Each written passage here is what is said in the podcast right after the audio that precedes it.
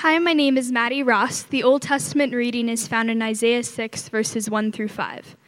In the year that King Uzziah died, I saw the Lord sitting upon a throne, high and lifted up, and the train of his robe filled the temple.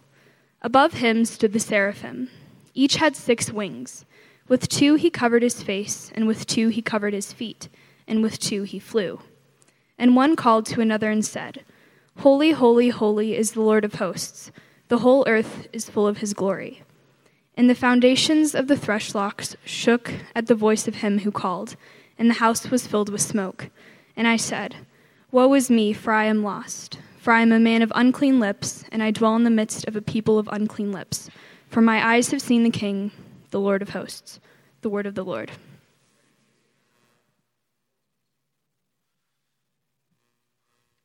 Hi, my name is Tim. The New Testament reading is found in Colossians 2 6 through 10.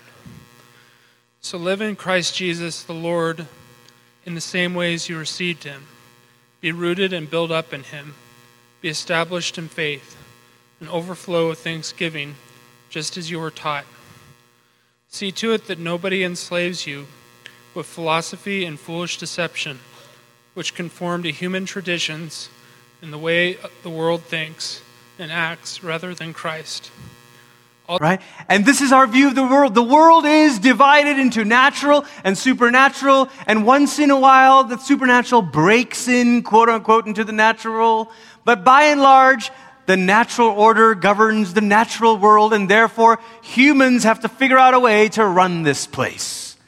This was actually the logic of kind of the post, the Enlightenment era where so much of our theories of government developed where we, it was under the conviction that sure, there may or may not be a God, but He's upstairs.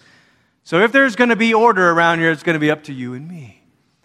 This is a view of the world that divides reality into natural and supernatural. One of the unintended consequences of this is it now pits science against faith.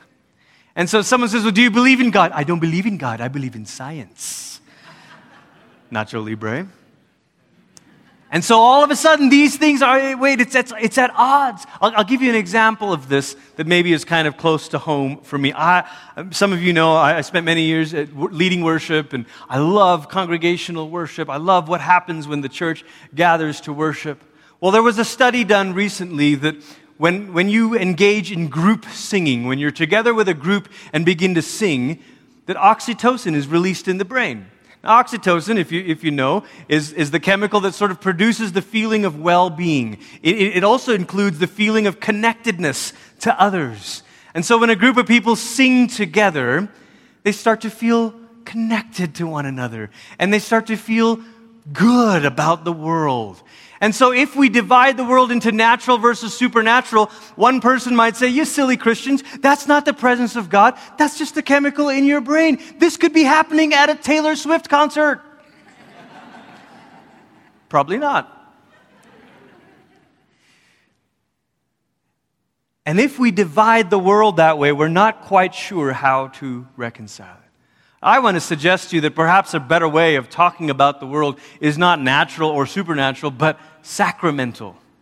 Sacramental. You know, we come every week, we come to the Lord's table, we call it the sacrament uh, with a capital S because it, it shows us what God always intended to do with His world fill it with Himself.